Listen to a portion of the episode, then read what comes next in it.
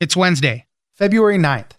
I'm Oscar Ramirez in Los Angeles, and this is The Daily Dive.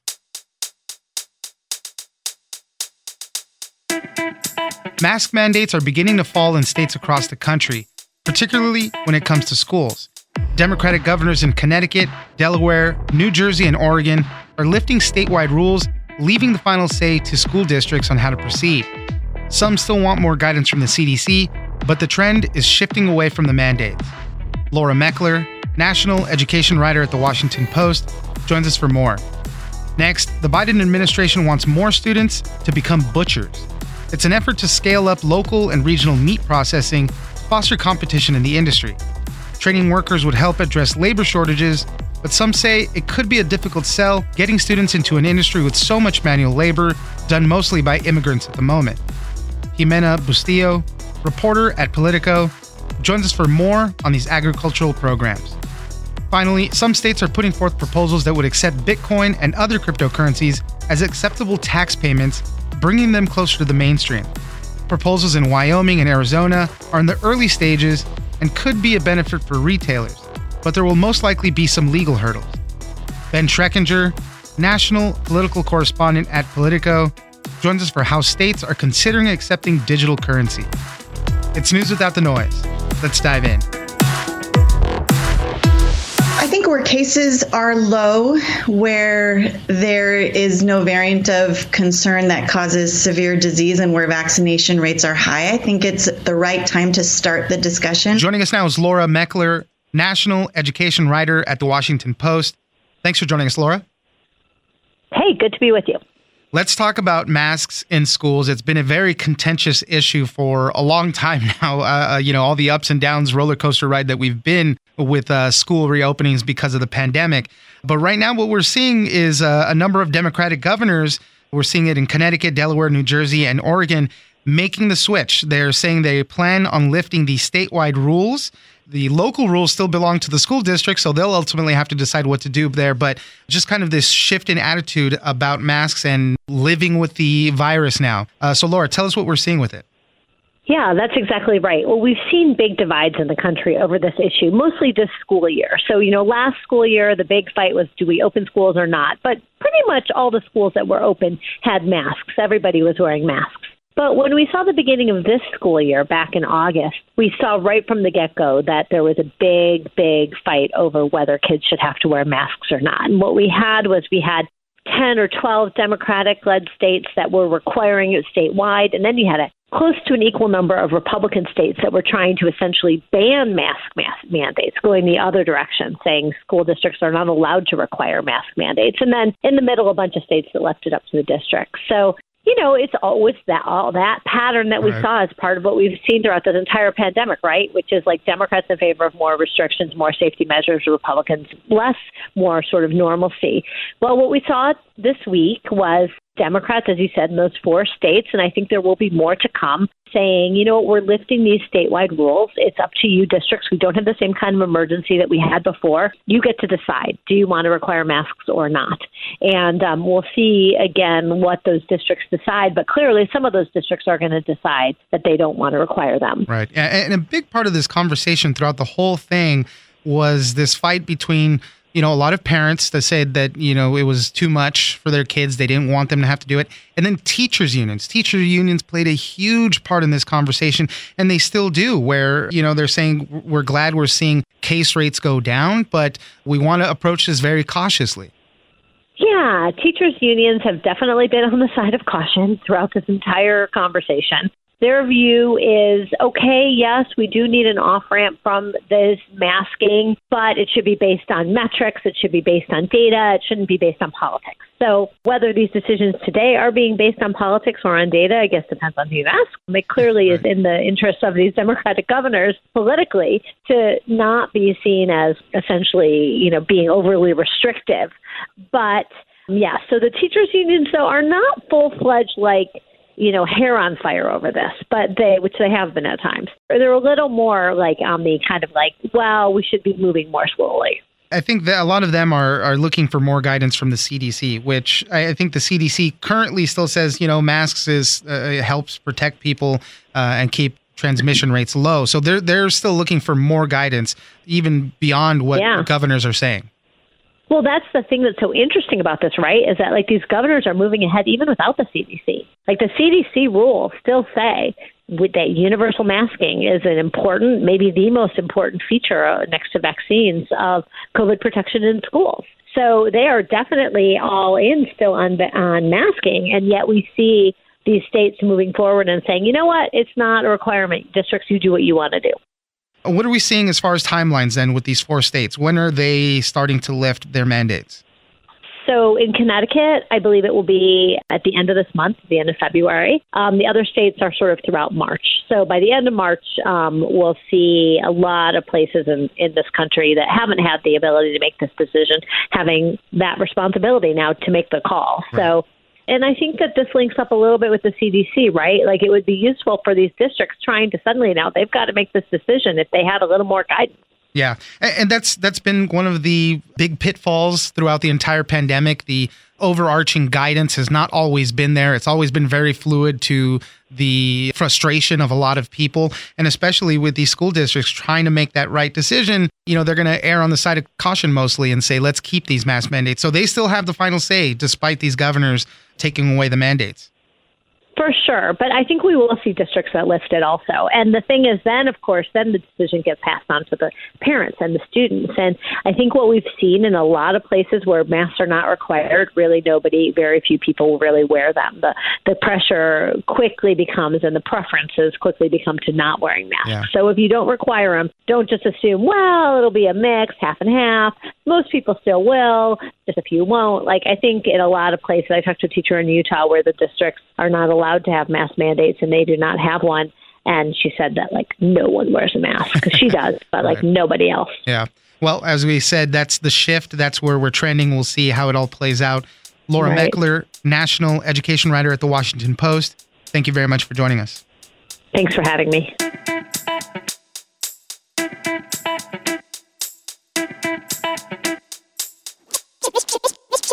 And so what he is saying is that there's not a lot of competition amongst these meat packers, amongst even smaller meat packers, to get to compete against them to keep prices low for consumers. And so the strategy is to build up small and regional food supply chains, particularly meat packing supply chains. Joining us now is Ximena Bustillo, reporter at Politico.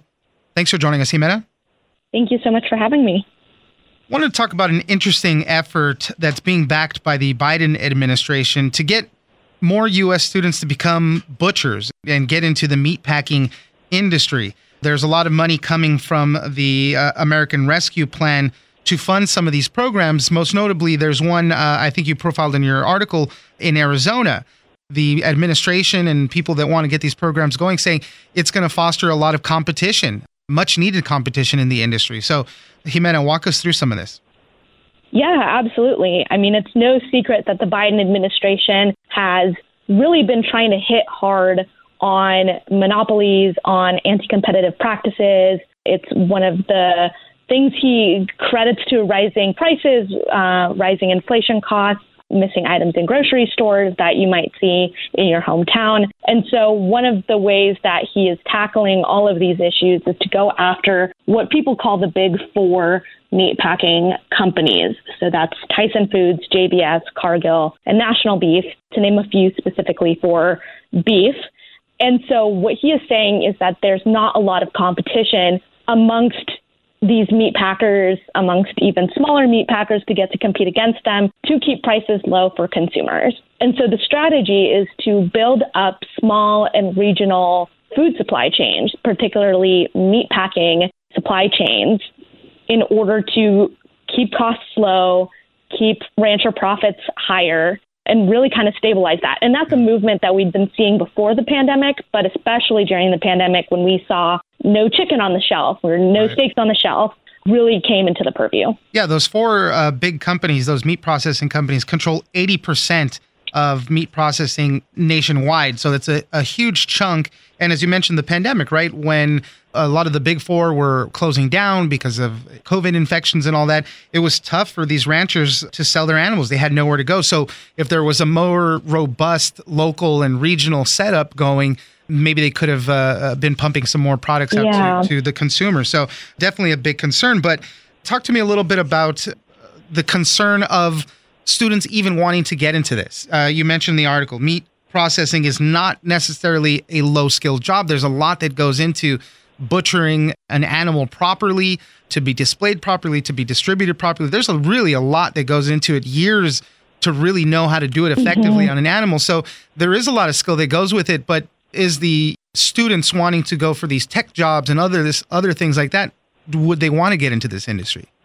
Yeah, I mean, it's definitely a mixed bag. You know, at first glance, when I first started reporting out this story, a lot of folks I talked to were like, are you kidding me? Why would somebody spend four years in school to go work at a local meat processor where there's probably not a lot of upward mobility and very low wages sometimes? But it doesn't always have to be that way. Yes, there are those four-year programs, like, for example, the University of Idaho, that does create those technical, those material skills that then do employ regional meat processing facilities and are kind of what the Biden administration wants to do. But then there are other schools that are creating certificates. So one semester programs or two semester programs where students don't have to spend even two full years at a community college. They can attend a trade school or they can just get a certificate and get the skills that they need. So there's definitely a lot of varied schools of thought on how to get these students involved. But a lot of schools also are very focused on getting their students into tech jobs, managerial jobs, marketing jobs, government jobs that are not necessarily the people working physically on the animal. You did mention some of these schools and some of these programs. What do those programs look like? You mentioned certificate programs, but what are they learning? What are the students uh, hoping to accomplish in there? Yeah, I mean, these programs are pretty creative. In a lot of instances, schools might actually have in-house processing facilities. And that's one of the things that these grant programs are aimed at doing, is also helping schools to buy equipment or build these in-house processing facilities. So local ranchers from the areas can bring in their animals, or local hunters can bring in their animals for the students to process. And so students will learn how to, like, on the spot process an animal, how to cut it correctly, how to salvage it correctly, how to take certain measurements to give feedback back to the rancher about whether or not their feed quality is good or water quality or anything else to do with, with raising the animal. And so that's very all-encompassing yeah. and it can be taught in the classroom and is very hands-on at the same time. Ximena Bustillo, reporter at Politico, thank you very much for joining us. Yeah, thank you for having me.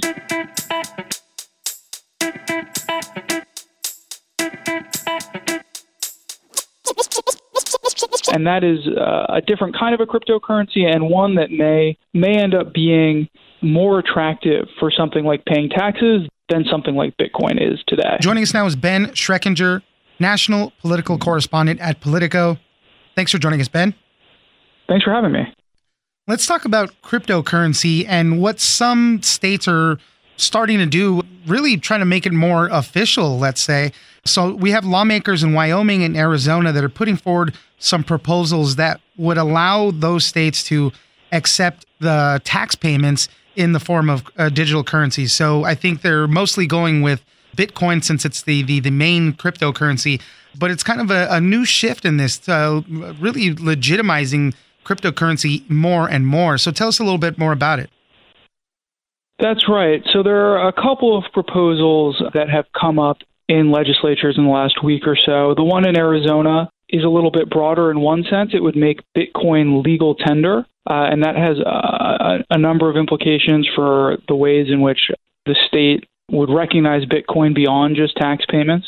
And then there's there's a measure in Wyoming, which is a little bit more narrow in that it, it would apply only to sales and use taxes, accepting cryptocurrencies for that purpose. Although in, in one sense, it's more broad in that it's not limited to Bitcoin, and it, and it would apply to cryptocurrencies more generally. We've all seen the stories about how volatile cryptocurrencies are and, you know, the wild swings with uh, how valuable they are. If things like this pass in these in these states, wouldn't it provide a little more stability to them? You know, I think it's unclear how it would affect the volatility of various cryptocurrencies. But what I can say for sure is that one critique of plans like this is that many of the most popular cryptocurrencies, including Bitcoin, are quite volatile in price.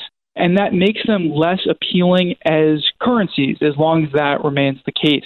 You know, if your dollar were to lose half of its value overnight and then double again over the course of weeks, it, it would be hard to use it as a dollar. In some of these cases, and one of the groups in Wyoming in particular that's backing this proposal, they use what's called an algorithmic stablecoin. And that's a way of saying that it's a cryptocurrency that uses a, a computer algorithm to maintain a constant value so that it, what it can buy doesn't change dramatically day to day. And that is uh, a different kind of a cryptocurrency and one that may may end up being more attractive for something like paying taxes than something like Bitcoin is today. You made mention in the article how there's a lot of potential legal issues. I think specifically in Arizona is a little bit more problematic since they're saying it would be legal tender. And I guess states can't just issue their own money in that sense. So, but there could be a lot of legal challenges to things like this. That's absolutely right. Uh, one legal obstacle that is often cited in, in conversations on this topic is Article one, Section ten of the Constitution, which, as you alluded to, prevents states from minting their own money. And exactly how to interpret that, like so many parts of the Constitution, is a matter of ongoing debate. I spoke to one expert who said that he believes the Arizona proposal, because it's broader, because it's designating Bitcoin as, as legal tender, may run afoul of that constitutional provision. He also said that he suspects that the Wyoming proposal, which is limited to taking it for sales tax, may actually pass constitutional muster. It would depend on how the courts interpreted that part of the Constitution. But he says that, that if they were to ban a practice like that, accepting a cryptocurrency for tax, it could have implications for other accepted practices like uh, tax credit systems that are used by states. How far along are these proposals in Arizona and Wyoming? Have they just been introduced? Are they, you know, have already been kind of discussed in whatever committees they, they, they have to go through? How far are they? It's early days for both. The Arizona proposal was just introduced last week. The Wyoming proposal came under discussion at a at a subcommittee hearing in Wyoming last week. And its sponsor has said after uh, getting feedback from state agencies, speaking to other lawmakers, uh, what he wants to do is spend the next year or so talking more to stakeholders, tweaking his proposal and bringing it back next year. There are also some quirks to the way that the legislative calendar in Wyoming works, which mean that it would be much tougher to pass this year. It's, it's what's called a budget session in, in Wyoming, and there's a general session next year where laws like this one that's proposed are just easier to pass. You made mention also in the article that there's other places, other states that are trying to, you know, maybe not do these exact same things, but just do more with cryptocurrency. Colorado, Tennessee, I think uh, uh, Miami-Dade and Florida are examining similar possibilities with all this stuff. How has the crypto community responded to this? Yeah, well, uh, as the cryptocurrency community so often does, it, it's reacted to with enthusiasm often when news arrives that another U S jurisdiction is looking at this possibility. There are also, you know, serious potential hurdles that mean that, you know, this is not something that's going to happen tomorrow. And there are other people outside of the crypto community, especially, who are unenthusiastic about this prospect, who say that there are a lot of potential downsides to eroding the position of the U S dollar, that it would make it harder for uh, regulators in Washington and central banks to effectively regulate the economy, that if it threatens the status of the U S dollar as the world reserve currency, that That could harm the purchasing power of American households. Uh, and so this is likely to be something that, if it goes down, it does not go down without a lot of debate. Ben Schreckinger, national political correspondent at Politico.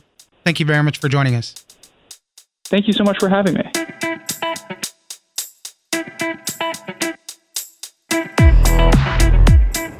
That's it for today.